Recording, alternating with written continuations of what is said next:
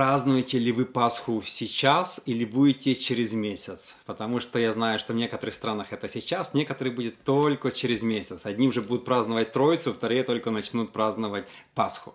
Э, друзья, приветствую вас еще раз в этот прямой эфир, где я сегодня хочу поговорить на очень важную тему Пасха, истинное значение.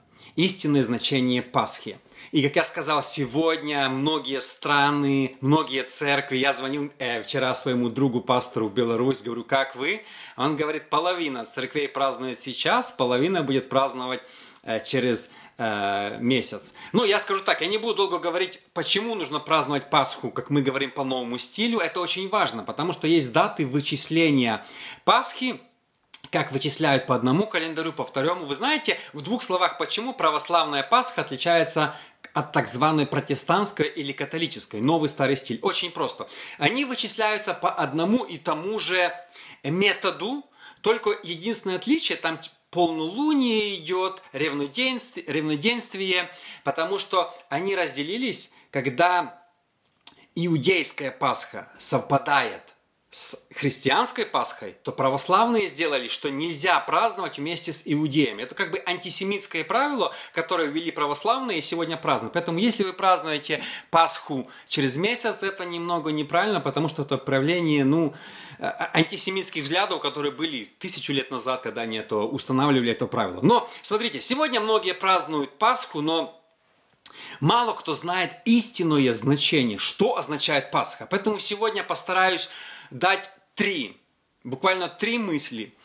Скажу так, эти мысли я получил буквально недавно в молитве. Бог проговорил в мое сердце, я хочу сегодня с вами поделиться. Коротко, три мысли истинное значение Пасхи. Недавно я написал блог, а также поставил видео вчера на, на YouTube канал, вы можете посмотреть, где я говорил о пять разных вещей, что означает Пасха. Сегодня я хочу поделиться три духовные вещи, что означает истинная Пасха. Сегодня, конечно, Пасху э, на Пасху разные традиции. Я помню, у нас дома мы брали э, пасхальные крашенки, э, потом пекли там чуть больше еды, мы праздновали три дня. У каждого свои традиции. Скажу сразу, христианские куличи, паски, эти, эти э, яйца, когда красят, это все нормально. Это христианская традиция, которая была придумана, кстати, протестантами, немцами. Сегодня много, вы знаете, разных там сплетен, слухов. О, это такая плохая традиция, это язычество. Это все неправда, это все ложь, это вымыслы. Просто, я считаю, есть так, а, свидетели Иеговы, они вообще не празднуют Пасху.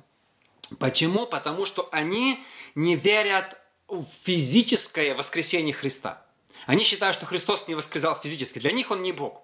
Он для них он просто там, ну, не буду впадаться в подробности. Поэтому свидетели Иеговы, они сильно выступают против празднования Пасхи и пускают всякие слухи, что это все язычество, это все язычество. И христиане же, ну, не видят, чей канал, YouTube канал, подхватили эти мысли и давай разносить это язычество, это то. Это, считаю, если кто поносит какие-то праздник, Пасхи, какие-то традиции, чисто присоединяется к клеветникам христианства. Это чисто перед тем, как что-то утверждать, нужно знать истинное значение. Поэтому, как бы сегодня с утра, перед тем, как, как, как я встал, мы встали с детьми, мы сделали им эгхант по хате, разбросали. Я считаю, хорошо иметь какие-то веселые традиции, потому что ведь каждый праздник имеет традиции. На день рождения обычно есть торт, правильно? Без торта а, никто не, на, на, сва, на свадьбу есть белое платье, да, есть тоже свадебный торт, э, подарки. Ну, всегда есть какие-то традиции. Поэтому это хорошо, когда Рождество имеет свои традиции, Пасха свои традиции. Это абсолютно нормально. Но но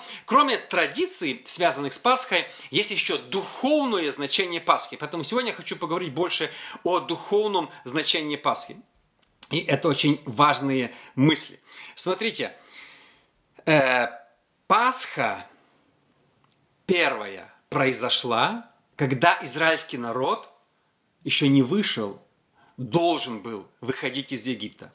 Они даже еще не получили разрешение от фараона. Де-факто они еще были рабами.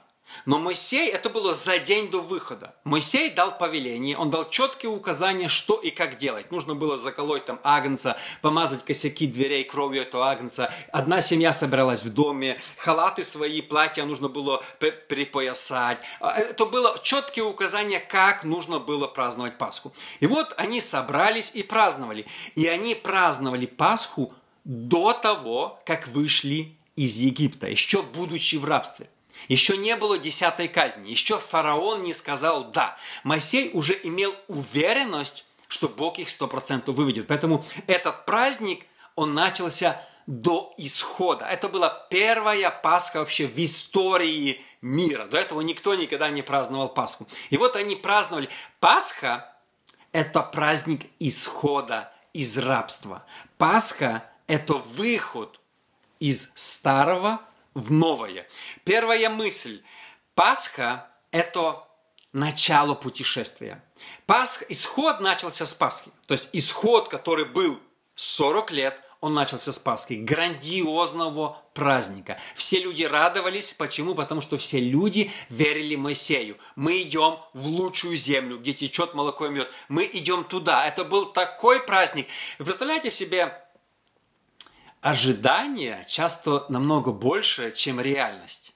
Многие люди, которые приезжают в другие страны, там в Америку, в Европу, они имеют намного больше ожидания, чем та страна по-настоящему является. Да? Каждый человек, когда куда-то приезжает, он получает потом разочарование. Оказывается, все не так, то и просто везде, все не так, то и гладко везде. Да? То есть ожидания. Я думаю, что у них были ожидания обетованная земля. Течет молоко и мед. Мед течет, не нужно собирать. Улей не надо разводить, он просто течет. Ведро подставил, он течет.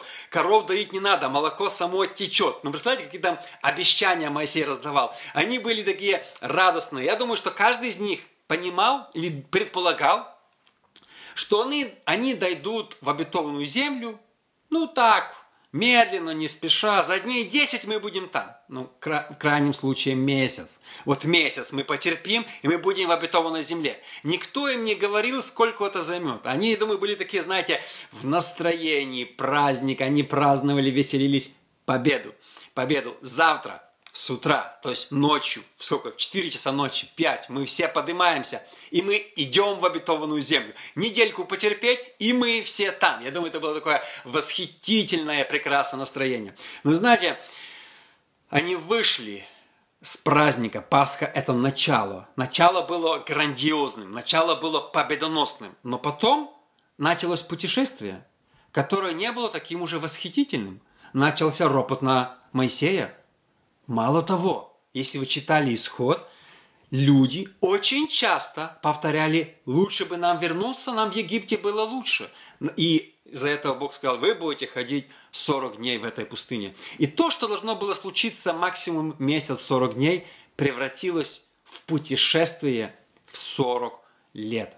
Главная мысль, вы знаете, часто мы э, имеем такое, когда человек кается, приходит к Богу, у него, ну, приподнято настроение, естественно, человек должен почувствовать Бога, у него новая жизнь началась, у него все такое новое. Но потом, когда начинается будняя жизнь, не всегда, не всегда так уже все гладко, не всегда э, такое, вы знаете, настроение приподнятое, разные мысли появляются. Я думаю, в некоторых верующих появляются мысли, о, мы там, нам было лучше, сейчас нам хуже, а мы думали, это будет не так. А перед тем, как прийти в церковь, я предполагал, что моя христианская жизнь, она будет немного другой. Особенно, знаете, человек, который женится.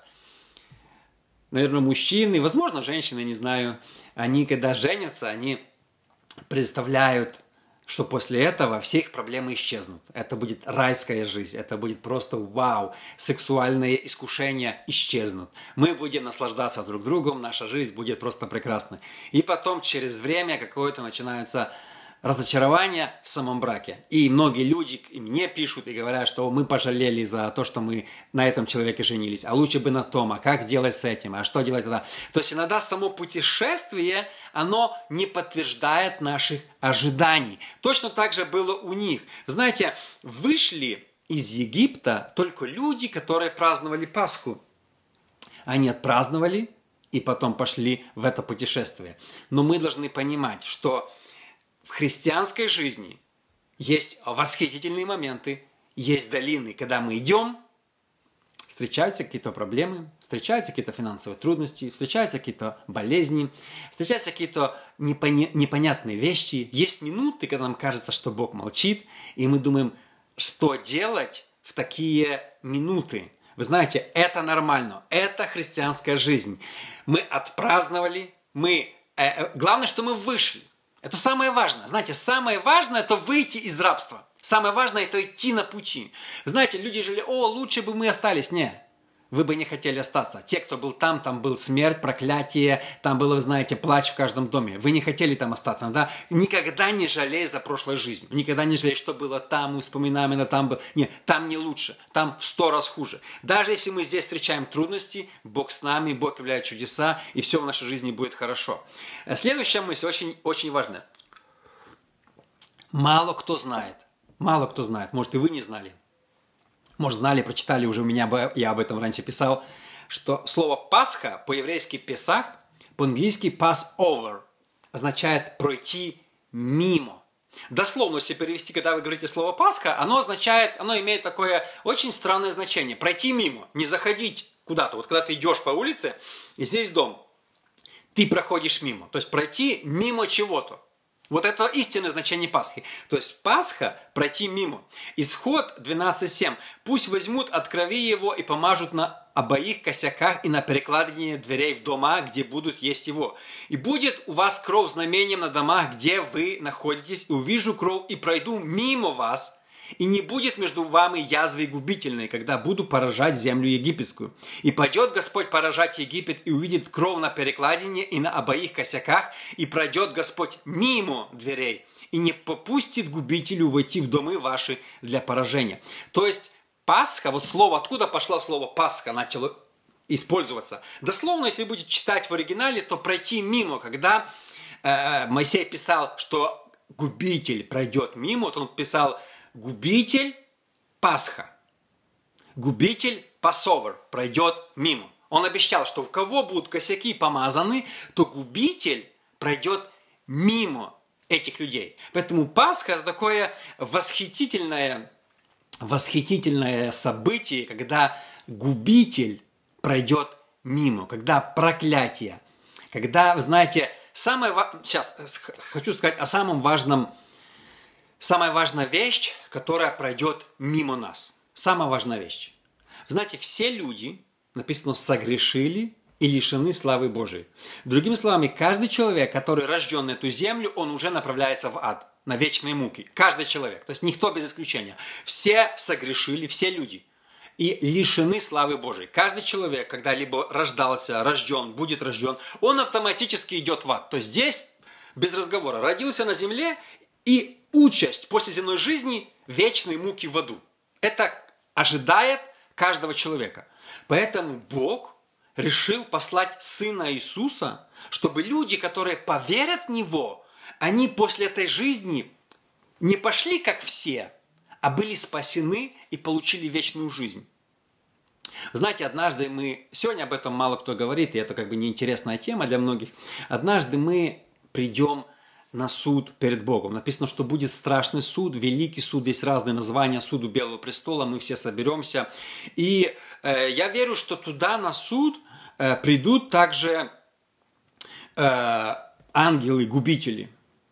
И они будут забирать людей, которые, э, чьи сердца не были искуплены кровью Христа, и они будут их отводить сразу в очень печальные места. То есть будет суд, где люди будут судимы. На этом суде сразу будут отстранены, я думаю, в какое-то отдельное отделение люди, чьи жизни были спасены. Вы знаете, написано «Пасха наша Христос заклан за нас». 1 Коринфянам 5.7. «Ибо Пасха наша Христос заклан за нас». То есть это как бы параллель. Если наши сердца, если наши сердца, они покрыты кровью Христа, то во время Великого Суда над нами не будет суда. То есть человек, чье сердце покрыто кровью Христа, кто верит в Бога, его эти страшные участия, губители, пройдут мимо. Эти люди, я себе так представляю, когда на небо, знаете, на небе однажды будет суд, на котором соберутся все люди от Адама до последнего человека, который родился. Адам был первый, и вот однажды родится последний человек. После него не будет рождений. Я думаю, мы будем знать его имя. Тродится последний человек на эту землю. Знаете, жизнь на земле не будет продолжаться всегда, вечно, не будет. Однажды родится последний человек, и потом будет суд. Мы все предстанем пред Богом. верующие будут сразу отделены, сразу отделены. Неверующие будут сразу, ангелы-губители возьмут их и занесут э, в ад.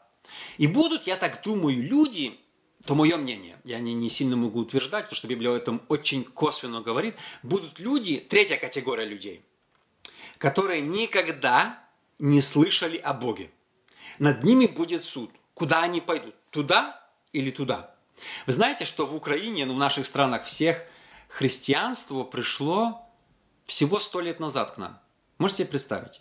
Да, тысячу лет назад э, Владимир Великий крестил киевлян, как бы принес христианство, но люди не были христианами. Люди курили, матерились, изменяли. И я думаю, большинство людей из нашей страны шли в ад, 99%.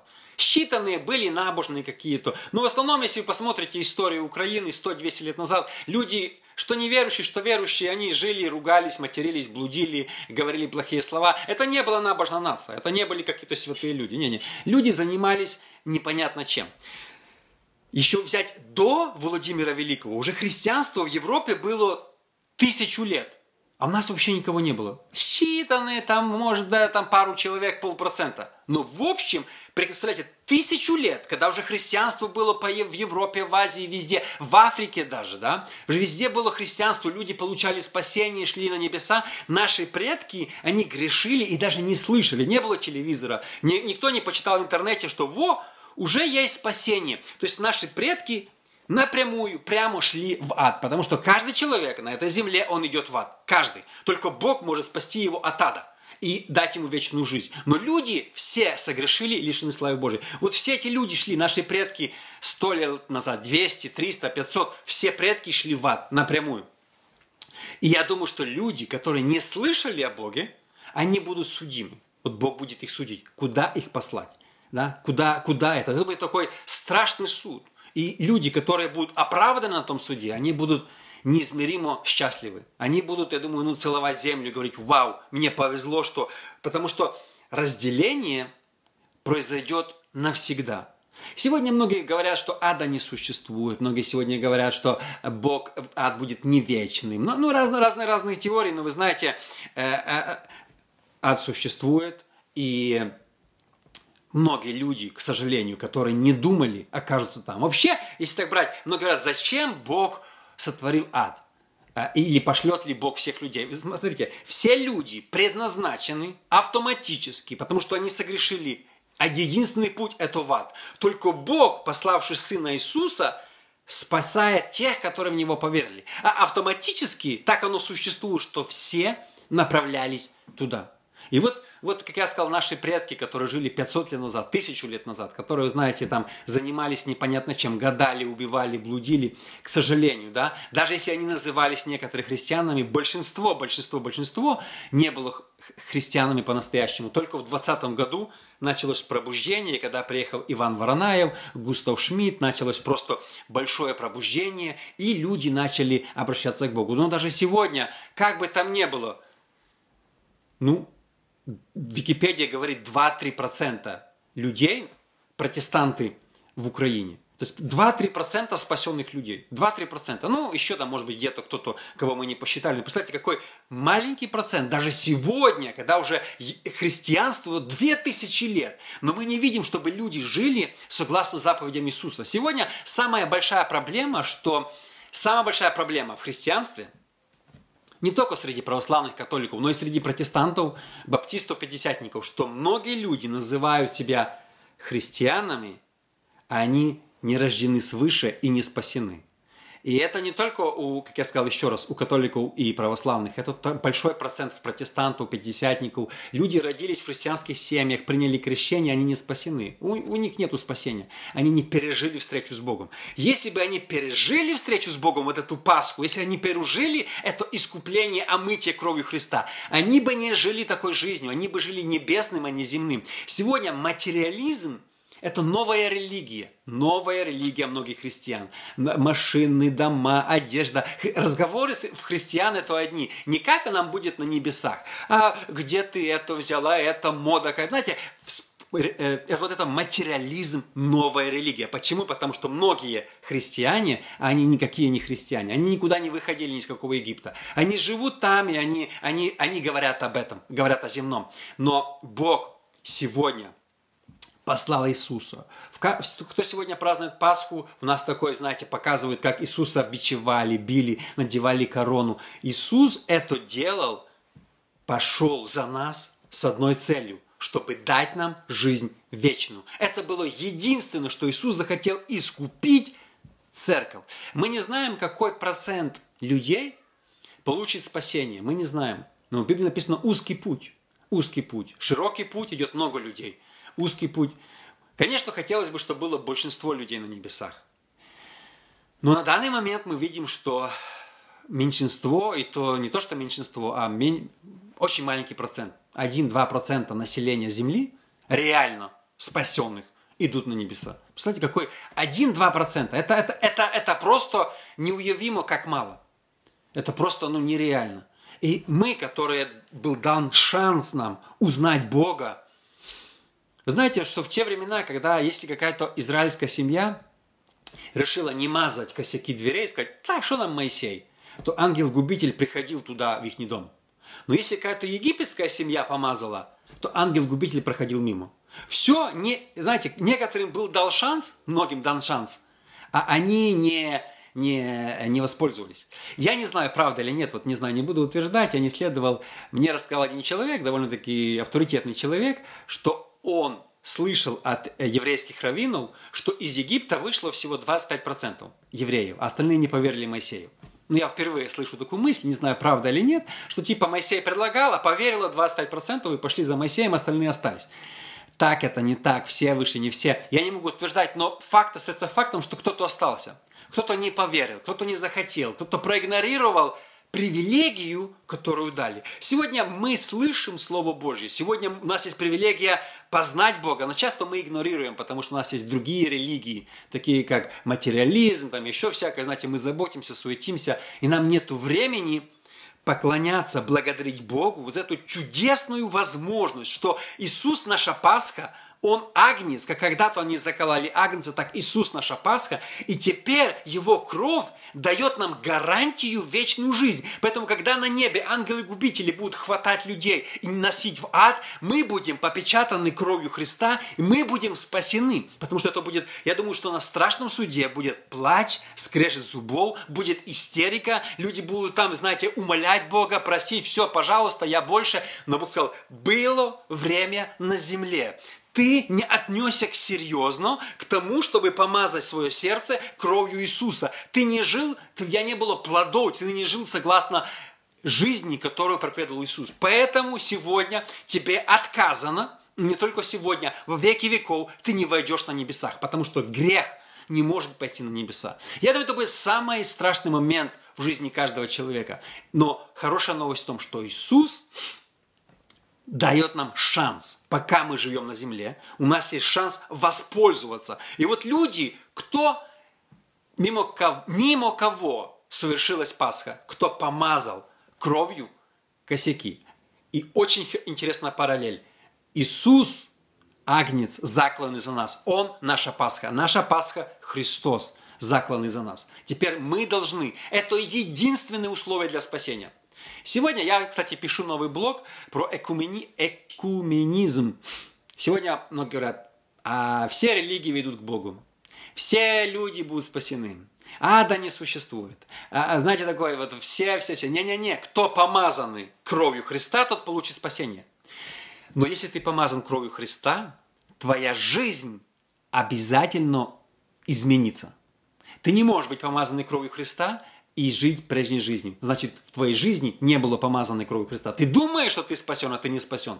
Я думаю, на небесах, когда мы придем туда, очень много людей получат шок, инфаркт и разочарование. Инсульт и все остальное. Они просто будут шокированы. Так, так, так я ходил в церковь, а, а, а, а я в хлебопреломлении участвовал, я водное крещение, у меня крестик, а, а почему я не но Бог скажет, отойдите от меня, которые делали беззаконие на веки веки. И сразу, как только вы услышите голос, отойдите от меня, ангел-губитель хватает этого человека и несет в ад. Если только Бог отвернется от какого-то человека на небе, больше нету слов. Ангел-губитель будет брать этого человека и тащить в ад на веки вечные. Просить, умолять, там будет бесполезно. Бесполезно. Сейчас, пока мы живем на земле, есть шанс – попросить у Бога прощения и жить жизнью, достойную Евангелия. Это шанс, это привилегия, которую Бог дал каждому из нас. Знаете, Пасха – это намного серьезнее, чем мы думаем. Это очень серьезный момент, и мы должны отнестись к ней более серьезно. Помазаны ли косяки нашего сердца, вот наше сердце кровью Христа, а мыты ли мы кровью Христа? Потому что это единственное условие спасения. Вот это все экуменизм, это полностью ересь и заблуждение. Никакие, ни всякие, ни все дороги не ведут на небеса. Есть только единственное спасение через жертву нового Агнца Иисуса Христа. И все, чьи сердца не будут помазаны кровью Христа, они не увидят вечную жизнь. И точка. Все. Они скажут, а мы верили, а мы думали, а мы родились не в той стране. Не играет роли. Нету шанса, кроме Иисуса Христа. Нету шанса. И Библия об этом очень прямо говорит. Но сегодня даже христиане к стыду проповедуют несколько путей к Богу. О, и та религия ведет, и та ведет, и все ведет. Нет. Жертва Иисуса Христа. Единственный, преединственный путь. И нам сегодня многим затыкают рот, говорят, вот нельзя говорить, что единственный путь Иисус, надо не обижать других религий, надо не обижать тех или тех или всех. Библия это учит, и мы не должны обманывать людей. Единственный шанс попасть на небеса. И последняя мысль. Разница. Исход 9.25. «И побил град по всей земле египетской все, что было в поле от человека до скота, и всю траву полевую побил град, и все деревья в поле поломал, только в земле Гесем, где жили сыны Израилевы, не было града». Э, написано, что когда была десятая казнь, э, умерщвление первородного, косяки, когда они помазали, то эта казнь обошла стороной их мимо, а те, которые э, не помазали, у них случился, случилась смерть в доме. Написано, что много казней, если вы почитаете 10 казней, то в египетской земле были казни, а там, где они жили, в земле Гошен, Гесем по-русски, не было казней. То есть была разница. Бог показал разницу. Всегда есть разница между верующим и неверующим. Разница. Одних было благословение, других наказание. Буквально последняя мысль. Сегодня, когда мы верим в Бога, Бог тоже делает разницу между верующими и неверующими. Но, смотрите, какая разница. Многие христиане проповедуют, что разница, она физическая. Но Отчасти я согласен, но не полностью. Сейчас объясню. Например, многие, когда начался коронавирус год назад, я слышал проповедники, они говорили, что коронавирус христиан не коснется. Ну, некоторые христиане умерли от коронавируса. Мы не можем сказать, что те, которые умерли, они не были христиане. Да? Мы не можем так утверждать. Вы не можете сказать, прийти на похороны сегодня и сказать, все, это неверующий, он умер. Или смотрите, верующие что же болеют? Верующие люди иногда попадают в аварии. С верующими людьми иногда э, случаются какие-то финансовые катастрофы, проблемы, да, провалы, долги. То есть мы в этой земной жизни не можем сказать, что остаточно есть огромная разница. Она как бы есть, но не полностью. И верующие люди, с верующими случаются какие-то плохие вещи, плохие дела, да, какие-то проблемы. Но разница будет на небесах. Вот там будет сто процентов уже разница. Люди одни будут жить вечно и наслаждаться, другие будут всегда в аду. И Иисус Христос пришел, чтобы дать нам эту разницу. Иисус Христос... Есть нет сегодня времени мне много об этом говорить, теория кальвинизма или предопределение, что нельзя потерять спасение, это все такое, это такая еретическая теория про это предопределение. Смотрите, что они толкают? Они говорят, что Бог предизбрал людей наперед, до еще до существования мира, независимо от их желаний. Поэтому одних Бог предизбрал в ад, а других предизбрал в рай. Ну, я в это не верю. Я верю так, что Бог предизбрал нас – когда увидел, что мы откликнемся на его призыв. Другими словами, я верю, что когда проповедник проповедует, у человека есть свободная воля откликнуться на проповедь. Или откликнуться, или отвергнуть. И ты будешь судим не потому, что Бог тебя предобрал. Так ты придешь на небеса и скажешь, так в смысле меня судить вам? Так ты меня не выбрал на небеса? Если, ну, если вы кальвинист, если вы верите в реформированную теологию, у вас будет аргумент. Так в смысле? Я же предопределен. Но если вы придете на небеса и вы скажете, а Бог скажет, я стучал в твое сердце, почему ты отверг мой призыв? Почему ты откинул то, что ты слышал? Почему ты не жил согласно Евангелию? Вот тогда у нас не будет никакого аргумента. Тогда мы скажем, опа, поэтому как важно, чтобы была эта разница на небесах, чтобы вы были там и радовались во веки веков. Потому что Иисус заплатил очень великую цену.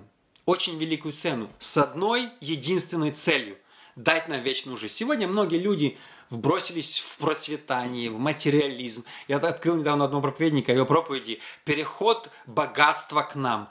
Пять проповедей подряд, какое-то богатство, переход. То есть он не проповедует про жертву Иисуса и спасение на небесах, какое-то все время богатство, богатство.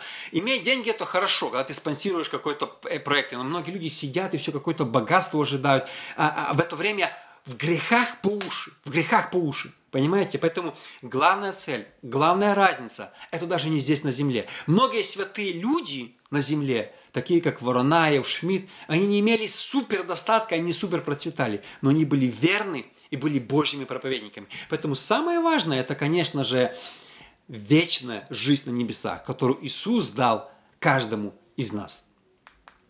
Друзья, спасибо огромное, что вы смотрите э, по воскресеньям проповеди. Смотрите,